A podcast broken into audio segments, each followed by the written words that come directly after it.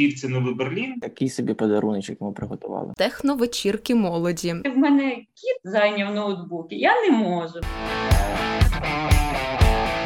Усім привіт! З вами подкаст Небо на культурній орбіті. Я Катерина, редакторка медіа про креативну індустрію України Creativity.ua. І сьогодні в нашій віртуальній студії команда Небо Ideas Agency. Давайте все знакомиться. Всем привет, меня зовут Олег, я креативный директор Юля наш копірайтер і Ігор теж копірайтер. Переходьмо до новин. і Дізнаємося, що цікавенького винесли на дошку культури цього разу. І починаємо ми з музичного. Бібліотека Ліверпульського університету анонсувала випуск журналу, присвяченого британському гурту The Beatles. Таке собі повернення легенд у рідне місто. Як ви до цього ставитесь? Що думаєте? Які перспективи у такого журналу? Можна почати з того, що це вже не перше легендарне повернення за останні місяці нещодавно, е, також як ми про це говорили, е, подібне вже зробили Абба своє таке феноменальне е, повернення. Щодо Бітлз, то, як на мене, це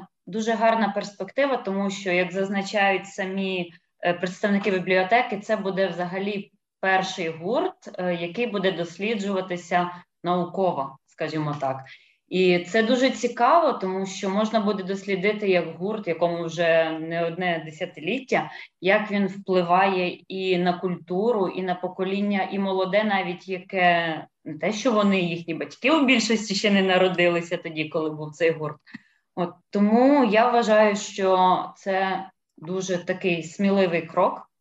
Е, дуже незвичний, і, в принципі, можливо, це в майбутньому дозволить з наукової точки зору підходити до багатьох речей, навіть до креативних, і в цьому є своя перспектива. І, і дуже круто, що автором статті в цьому журналі може стати будь-яка людина з усього світу. Тому можливо, ми теж колись туди щось напишемо. Ну насправді бітломанів дуже багато на планеті Земля і не дивлячись на те, що рано чи пізно група перестане, учасники групи перестануть жити на цій планеті. Е, ім'я Бітлз назавжди вписано великими літерами у музику, так само як зараз вивчаєте до Моцарта, там я не знаю, Бетховена Баха, то і Бітлз так так і є, так стає класикою е, в цьому світі. Наступна новина у нас патріотична, адже журналістка газети The New York Times написала статтю про Київ під час свого червневого візиту. Роза Лістер настільки захопилася нашою столицею, що опублікувала про неї матеріал. Зокрема, у тексті йдеться про дворики та техновечірки молоді. Як ви вважаєте, в якому напрямку нам варто рухатись, аби привертати увагу креаторів світу до українських міст? Ну насправді мені здається, що Київ має ну зокрема Київ має дуже цікаву е, історію саме техновечірок, не тому що нещодавно навіть е, бренд БАД випускав про це книгу. І е, дійсно технокультура, яка трішки напевно відійшла там від Берліну, так як там зараз все закрито, да вона трошки переходить до нас. До нас приїжджають відомі а, люди, і Раумштіре, е, і Трантмюллер, і дай Бог мені пам'яті. Мені здається, навіть Рікардо Віла приїде до нас зі своїм сетом, а це людина е, визначна навіть для тих, хто починав слухати техно ще у на початку 2000-х, да, коли берлінські лавпаради були у самому розпалі, а зараз їх вже немає. І, і ну, Але я не хочу це сказати, що Київ це новий Берлін. Напевно, в нас є своя свій шарм, свої оці класні покинуті заводи, науково-дослідні інститути, де дуже круто проводити саме таке урбан, дарк стайл, паті, всякі такі. Ну, ми ми вже не кажемо про брейд, да? як таке дуже велике, велика подія. У, е, Насправді насправді дуже круто, що написали про Київ е, у такому ключі. Е, Це популяризує наше місто як е, туристичне точку на мапі світу. Е, Якщо ми хочемо приваблювати сюди е, туристів, ми повинні робити місто більш е, більш суспіль, суспільно орієнтованим, і воно повинно бути спрямоване на громадян, а не на збільшення статків, як це кажуть, девелоперів, які створюють будинки. Напевно, напевно, я гадаю, що потрібно розвивати паркову культуру, потрібно розвивати громадський транспорт, потрібно будувати інфраструктурні об'єкти, а не тільки розважальні комплекси, е, як торгівельні розважальні пункти. Інфраструктурні об'єкти це об'єкт спортмайданчики тощо. Ну, якщо зважати на те, що андеграундні споруди Києва приваблюють кліпмейкерів світу, то не дивно, власне, але також можемо пишатися цим. Ну насправді мені здається, що Київ має ну зокрема Київ має дуже цікаву е, історію саме техновечірок, не тому що нещодавно навіть е, бренд БАД випускав про це книгу, і е, дійсно технокультура, яка трішки напевно відійшла там від Берліну, так як там зараз все закрито. Да, вона трошки переходить до нас. До нас приїжджають відомі люди, і Раумштіре, е, і Трантмюллер, і дай Бог мені пам'яті. Мені здається, навіть Рікардо Вілолобос приїде до нас зі своїм сетом. А це людина. Е, визначна навіть для тих, хто починав слухати техно ще у на початку 2000-х, да, коли берлінські лавпаради були у самому розпалі, а зараз їх вже немає. І, і ну, Але я не хочу це сказати, що Київ це новий Берлін. Напевно, в нас є своя свій шарм, свої оці класні покинуті заводи, науково-дослідні інститути, де дуже круто проводити саме таке урбан Dark Style паті, всякі такі. Ну ми ми вже не кажемо про брейв, да як таке дуже велике велика подія. У е, насправді насправді дуже круто, що написали про Київ е, у такому ключі.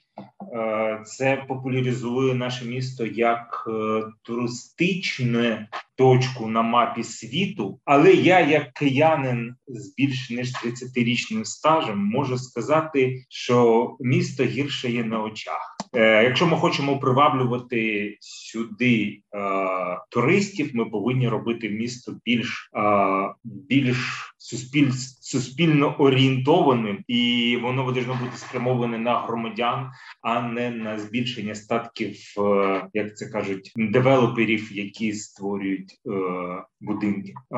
Напевно, напевно, я гадаю, що потрібно розвивати паркову культуру, потрібно розвивати громадський транспорт, потрібно будувати інфраструктурні об'єкти, а не тільки розважальні комплекси, е, торгівельні розважальні пункти. Інфраструктурні об'єкти це об'єкт спортмайданчики тощо. А у такому контексті можливо є якісь поради для креаторів і креативних індустрій, зокрема України, для того, щоб покращити ось наше становлення і вигляд нашого міста для світу. Потрібно напевно запрошувати дизайнерів до міста нових е, архітектурних, е, щоб створювати якісь е, більш симпатичні форми архітектурні, ну на які хотілося б надихатися більше. Напевно, про це можна додати, що непогано було б слухати тих самих іноземців, які приїжджають і потім до про нас пишуть, і звертати увагу на те, що вони відмічають у нас в місті, тому що такої кількості зелені, як є в Києві, насправді багато де немає. І людям це подобається. І замість того, щоб його зносити, дійсно, як Олег сказав, заради чергової е, будівлі, можливо, потрібно робити, щоб цього стало більше. Те, чого не вистачає іншим, і це буде приваблювати туристів. Це більше і більше. І зараз, певно, фанати гурту Жадани собаки будуть радіти, бо на сторінках журналу The New York Times Magazine опублікували вірш Плеєр, автором якого якраз є український письменник Сергій Жадан. Твір з його збірки життя Марії. Переклала американська театральна режисерка з українським корінням та американська поетеса Ванда Фіпс. Як ви вважаєте, наскільки затребуваним можуть бути і є наші українські автори? Ребята, Ігорьок, Юля, кажіть. Ну не хочете, тоді скажу я. Мені здається, е, що популяризація української літератури е, в світі відбувається завдяки самим авторам, які хочуть цього досягнути, або літературним агентам. Але літературних агентів за кордоном мають декілька лише наших визначних авторів. Ну, наприклад, той же Сергій Житан, да, який більш-менш часто видається за кордоном, але це більше Європа. Якщо я не якщо я не помиляюся, Сербія в нього була останнім часом Турція, можу помилитися. І о, ем, також, якщо ви знаєте, така українська поетка, правильно ж так казати, да? поетеса. А, І дуже гарна письменниця Катерина Бабкіна. Е, дуже часто видається за кордоном. Наші книжки отримують, якщо я не помиляюся, деякі нагороди на фестивалі дитячих е, книжок, саме з ілюстрації. Але я точно не пригадаю, хто був автором, але на сайті Читому читав про це і і гадаю, що українська література, мабуть, е, повинна мати е, свого Нобелівського лауреата. для того, щоб популяризуватися більше у світі, вона повинна була б мати свого Нобелівського лауреата. Хто ним би міг би стати? Напевно, досі є розбіжності. Мені здавалося, що Е, там яких 60-х, 70-х роках Василь Барка повинен був за свій жовтий князь отримати Нобелівську премію як книга, яка дійсно показувала, що таке голодомор в Україні і що воно могло статися, але так не відбулося. І гадаю, що напевно з сучасних українських письменників до речі, в неї є переклади на польську мову, це точно, і на англійську є. Оксана Забушко, звичайно, зі своїм музеєм покинутих секретів, е, мала б бути одною з тих, хто е, тому, що вважаю, що вона не не, не на краплинку гірше тої полячки, яка отримала. Я зараз не не згадаю не таке українське прізвище, е, яка отримала Нобелівську премію. Тому вважаю, що а, бо музей покинутих секретів така дійсна книжка про. Про ті самі засади, які каже Нобелівська премія, вона ж про добро е, ніколи не ніколи е, злий. Я так у е, лапках письменник не отримував Нобелівський лауреат. Наприклад, Стівен Кінг не ніколи в житті не отримує Нобеля. Ніколи в житті не отримує Нобеля. Ну такий російський письменник, як Владимир Сорокін, наприклад. Ніколи він не отримує е, з е, Нобеля. Але не можна не сказати, що це дуже великі постаті на на полі сучасної літератури. Українську українську літературу потрібно постійно популяризувати, постійно намагатися друкувати в іноземних журналах.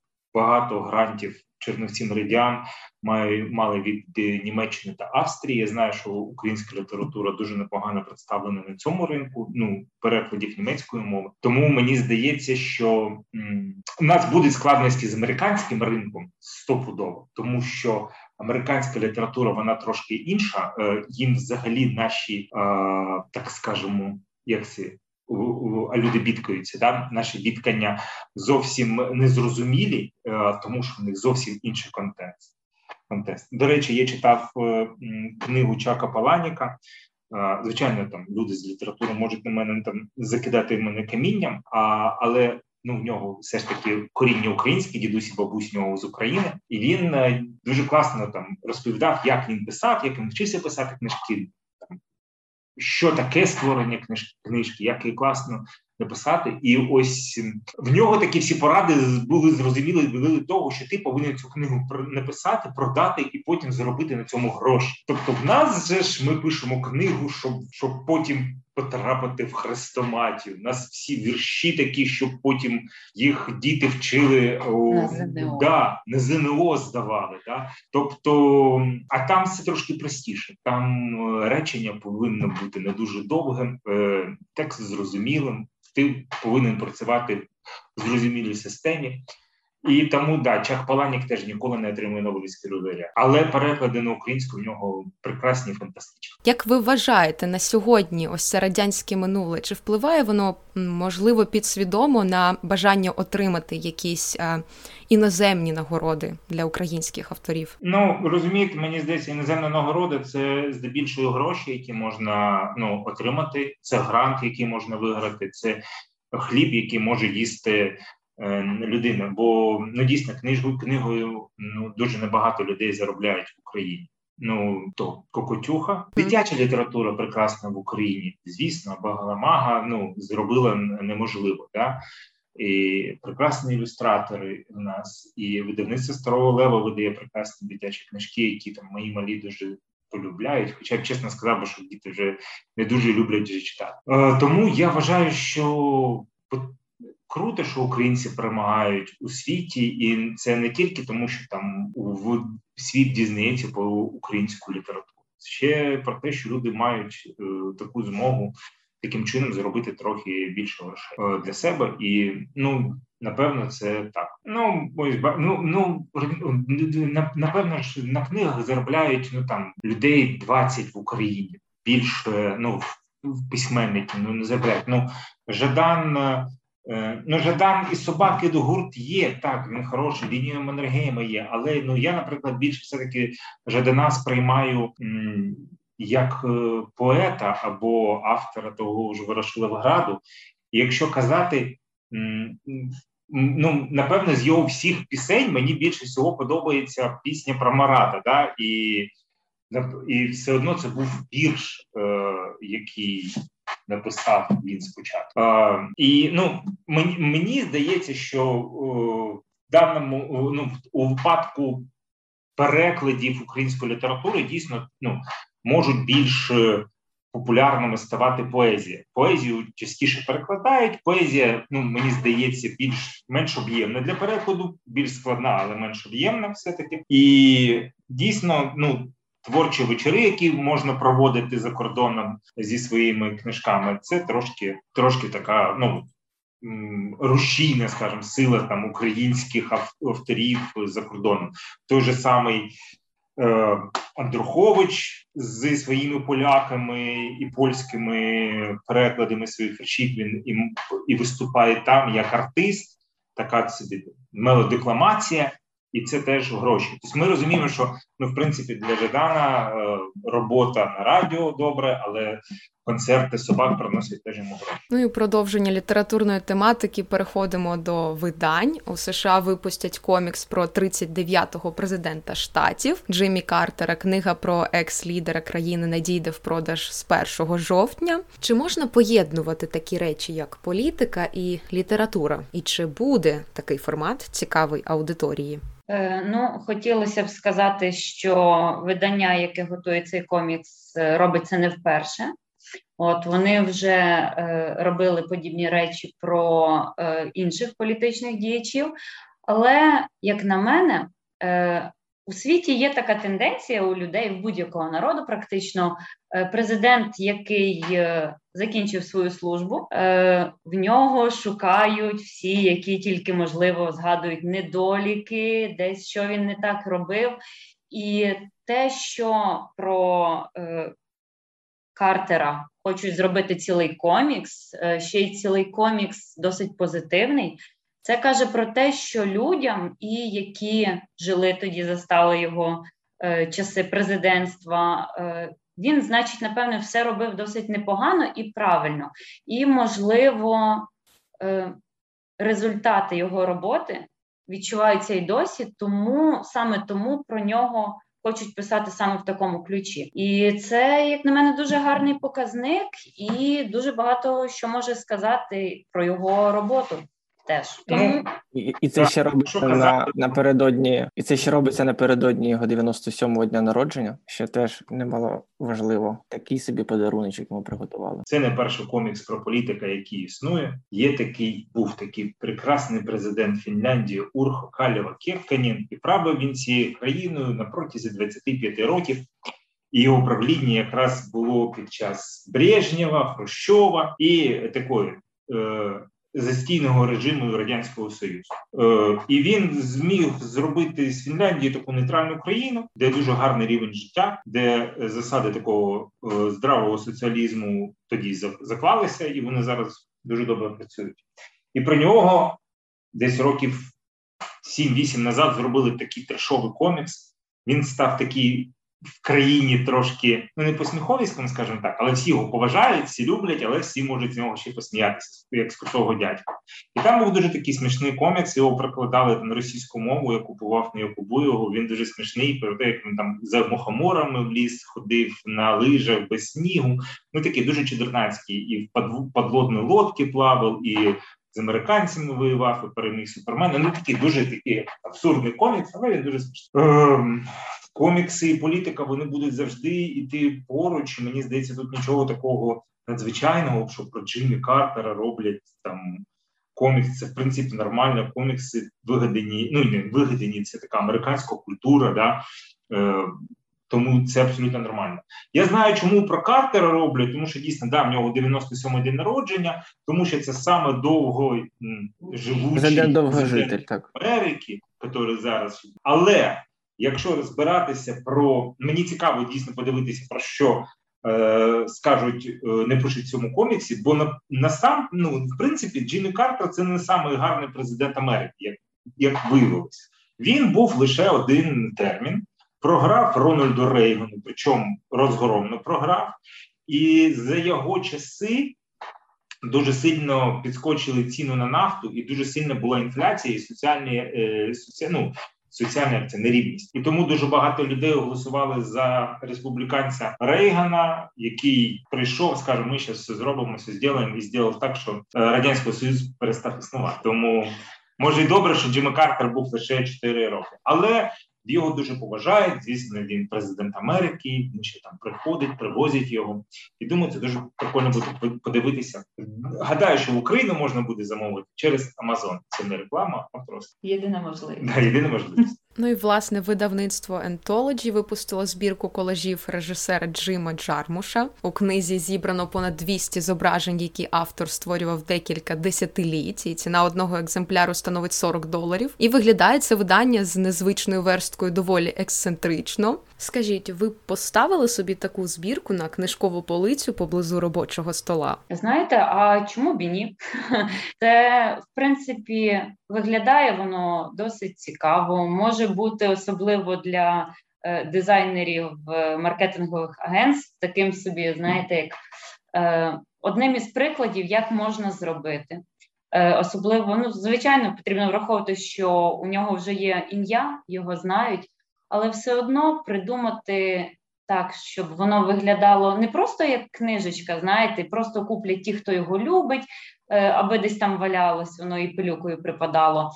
Е, можливо, звернуть увагу також і куплять люди, які просто цінують, е, і особливо візуально, коли це щось незвичне. Тому, якщо воно в нас з'явиться, Хто знає, можливо, в агенції небо таке ж також буде свій примірничок. І поки збірки Джармуша продають за 40 доларів, Міжнародна федерація бібліотечних асоціацій та установ оголосила переможця конкурсу публічних бібліотек 2021 року. Ним стала муніципальна бібліотека імені Дейхмана, що знаходиться в Осло. І як на мене, виглядає воно просто неймовірно. І це вкотре доводить, що не випадково Норвегія одна з небагатьох країн, яка займає провідні позиції за рівнем життя. Як ви вважаєте, які видання мають стояти на полицях публічної бібліотеки, аби вона отримала головний приз у такому конкурсі? Ну, по-перше, Джим Джармуш. Друге, Жадан. А... І Олег Кислиця. Ну і так, і, і я. Ні, це неправда. А шкода. А я не знаю, ну які, да, да будь-які. Ну, наприклад, я впевнений, що, мабуть, і а, повна збірка Леніна може там вона ж була в кожній бібліотеці радянського союзу, в кожному селі, маленькому містечку, і Чубині. в принципі, вона може могла б бути і в Норвегії. Там е, мені мені більше подобається те, що там ну у нас ж як бібліотека, в принципі, ми сприймаємо це лише як книгосховище, а не як якийсь, е, скажімо так, кластер, де людина може прийти отримати знання, почитати газету.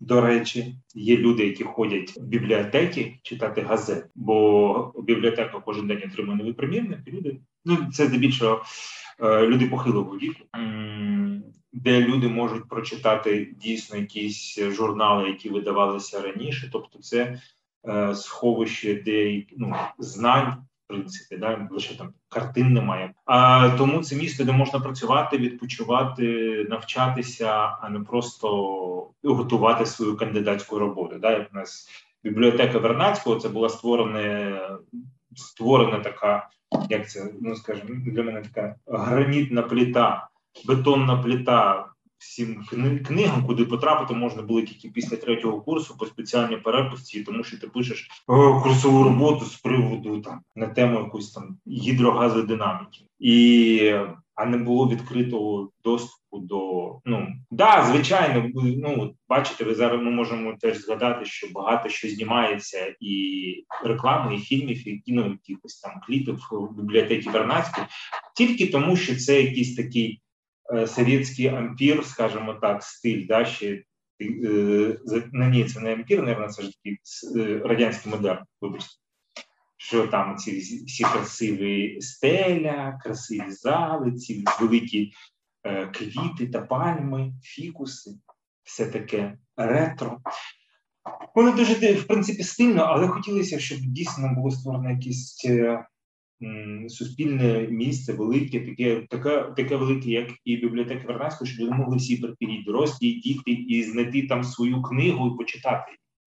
В таких е, бібліотеках повинна бути своя книга. І дитяча, і доросла, і е, популярна література, і наукова література, і я не журнал Плейбой там може бути, але головне, щоб він був корисний для людей, і вона знаходила в ньому щось корисне для себе. А як ви гадаєте, можливо, не останню роль грає саме архітектурний дизайн цієї споруди, оскільки вона виглядає як така собі арт-платформа, яка приваблює молодь, і особисто у мене викликає певну асоціацію з спокоєм, комфортом, максимальною відкритістю самих людей до тебе і тебе е, знову ж таки до них. Ну звичайно, звичайно, ви приходите в сучасне місце, де ви можете. Попити каву не не зі свого термосу, який принесли з собою, да, і з'їсти е, бутерброд з чорним хлібом та голландським сиром. А ви можете випити смачну каву, зустріти друга, там почитати. Ви там можете провести лекцію зі своїми віршами, презентацію своєї книги можете провести. Ви там можете не знаю. Зробити якусь виставку картин да, на першому поверсі. Тобто це такий сучасний простір, де книга є, ну скажімо так, іконою, да, е, але туди ти приходиш е, в першу чергу за знанням.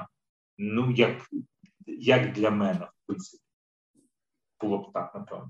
Ну і попри такі офлайн конкурси, тенденція переходу в онлайн нікуди не зникла. Тому Zoom пообіцяв серйозно прокачати свій сервіс відеоконференції. На початку 2022 року програма з'явиться на платформі віртуальної реальності, а користувачі зможуть проводити відеоконференції у VR-просторі з використанням власних аватарів і окулярів віртуальної реальності. Як ви ставитесь до таких новинок і чого чекаєте на майбутнє від бізнес-гігантів? Варіантів. О, це не для мене. Я оце парапнишки, Ігорьок, давай про зонколи ти розповідай, будь ласка, бо я ж навіть не вмію його створити. Так круто. Ну будемо створювати подкаст у віртуальній студії в VR-окулярах. Ну це ж прекрасно, не виходячи з дому. Насправді це дуже така класна ініціатива, тому що технології рухають все в цьому світі. Вони не стоять на місці, вічно розвиваються і особливо останні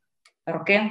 Ну, як роки, з того часу, як почалась пандемія, багато хто е, змушений працювати вдома, багато кому стало зручніше, і вони просто відмовляються виходити в офіс, але людям не вистачає якогось спілкування і відчуття присутності, все-таки. І якщо нещодавно, е, теж як ми знаємо, Zoom зробив можливість імітації присутності разом в одному просторі, е, але все одно потрібно враховувати, що ти сидиш вдома, в тебе поруч під рукою гаряча чашка кави, а за спиною зручне ліжко, яке так і манить, не треба тобі ті, той зум на три години, ляж поспи. От. І людей потрібно зацікавлювати. І коли ця зустріч, яка наче формальна у багатьох, проходить в такій більш е, приємній, легкій обстановці, такому середовищі, коли ти можеш і трошечки якось розважитися. Ну я думаю, що можливо і працівники будуть більш охочі ходити на ці самі навіть робочі зуми, а не казати: Ой, ви знаєте, в мене кіт зайняв ноутбук, я не можу.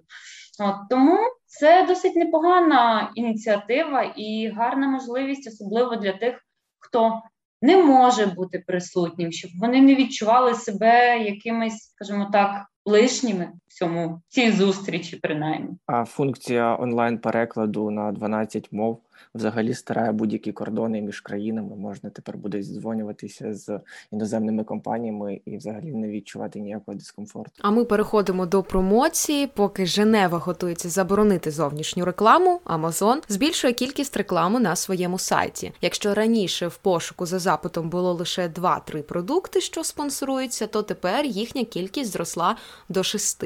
Також Amazon планує відкрити магазин одягу з розумними кімнатами для примірки. У них клієнти зможуть обирати речі, скануючи QR-коди, після чого продавець-консультант приноситиме їм усе потрібне. Очікується, що магазин одягу з новою технологією запустять у 2022 році. Розкажіть більш детально про такі зміни і з чим вони пов'язані. Ну е, Amazon, в принципі, як відомо, максимально намагається. Е, перейти в такий технологічний простір, і е, у них навіть, як відомо, е, машина, тобто робот, відповідає за звільнення людей. Тобто Amazon намагається все перевести в простір, де більше буде робити машина. І трохи менше доведеться залучати людей. Якщо говорити про ці ж примірочні, то особливо зараз, коли ще в США намагаються там більш жорстоко, все таки карантинні вимоги, ніж е, в деяких інших країнах, і це як мінімум мінімізує контакт е, лишній між людьми. І тими, хто також хоче приміряти якийсь одяг, і між продавцями, які буває, ходять за тобою, такі, а може вам допомогти, а може вам підібрати розмір. От для декого це може бути зручно, особливо коли є ніякі ситуації, ти не можеш собі правильно підібрати розмір, чи тобі потрібно потім бігати, просити консультанта, а принесіть мені більше менший.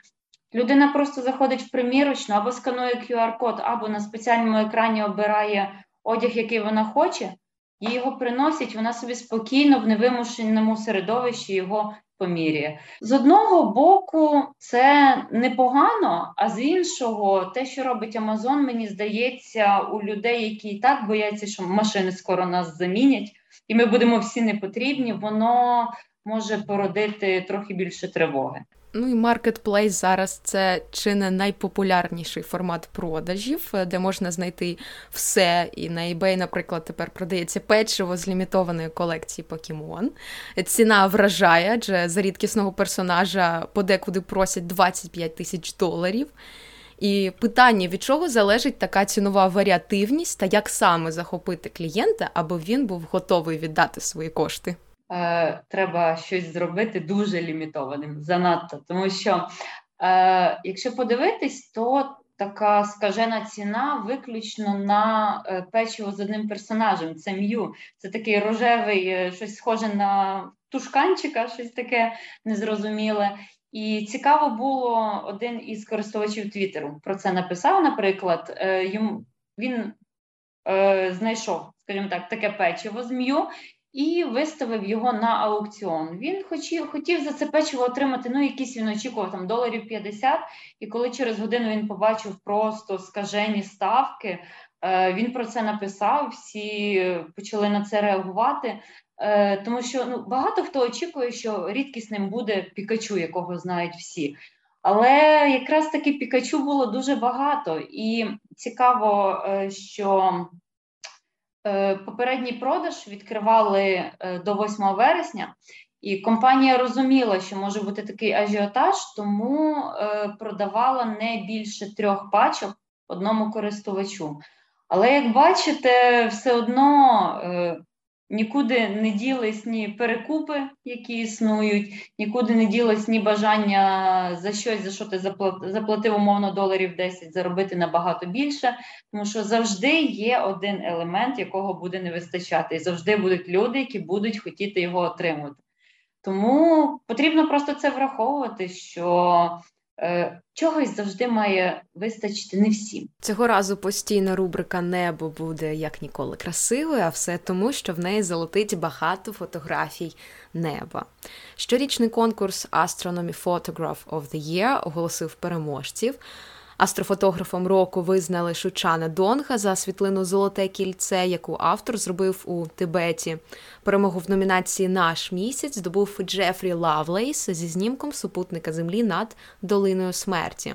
А Ніколас Роланд і Мартін П'ю перемогли у номінації Галактики. Ну, по-перше, це дуже красиво. По, по, По-друге, це дійсно наукова фантастика. Там моє покоління там дуже нею цікавилися, читали. Да? І та й фільми Інтерстеллар, наприклад, да, дають таку, як це скажуть, пищу для ума, щоб ми е, не просто споглядали у небо і загадували бажання, коли падає зіронька, а ми дійсно дізнавалися, що ж там буде далі. Тому що можливо якраз пізнання цього невідомого, незвіданого і є якоюсь там ціллю нашого буття.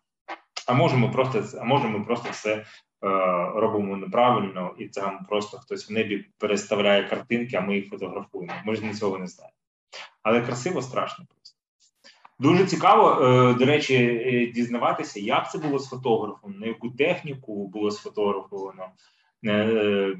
Е, ну, які там об'єктиви е, використовував е, фотограф. Тобто, ми ще на це дивимося такої з професійної точки зору і заздримо, що у них отак виходить, а ми нас там просто фотографуєш зірочкою, там така проблемка маленька. Так?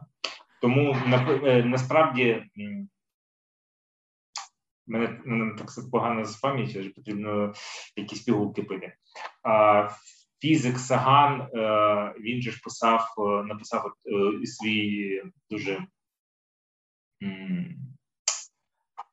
знаковий маніфест про маленьку Blue Pale Dot.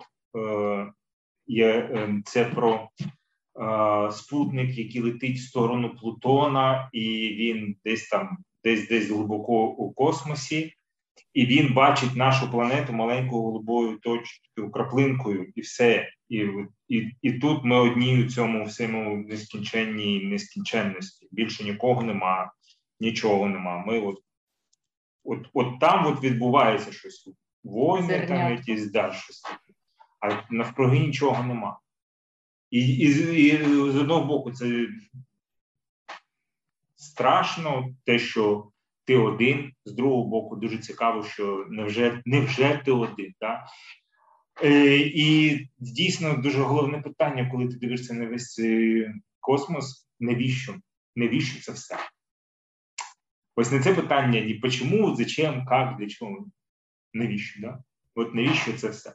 От напевно, от мене викликають такі думки, коли дивлюсь на такі фотографії. А якщо ось таке питання на свої шпалери для ноутбуку, що б ви обрали? Краєвиди землі е, чи щось пов'язане з космічною тематикою і галактиками? Ну, ми ж небо, звичайно, що щось пов'язане з цим. У нас тут краєвиди не гірші насправді, ніж на тих фотографіях. Можливо, просто техніки нам не вистачило потрібно. Але хто знає, можливо, і наші фотографії колись там опиняться, але звичайно, що у нас все в небі. У нас тут тільки небо. По землі ми ходимо, а небом милуємося. На цьому ми завершуємо наш е, запис п'ятого подкасту, але тренди на цьому не закінчуються. Дякуємо, що були з нами.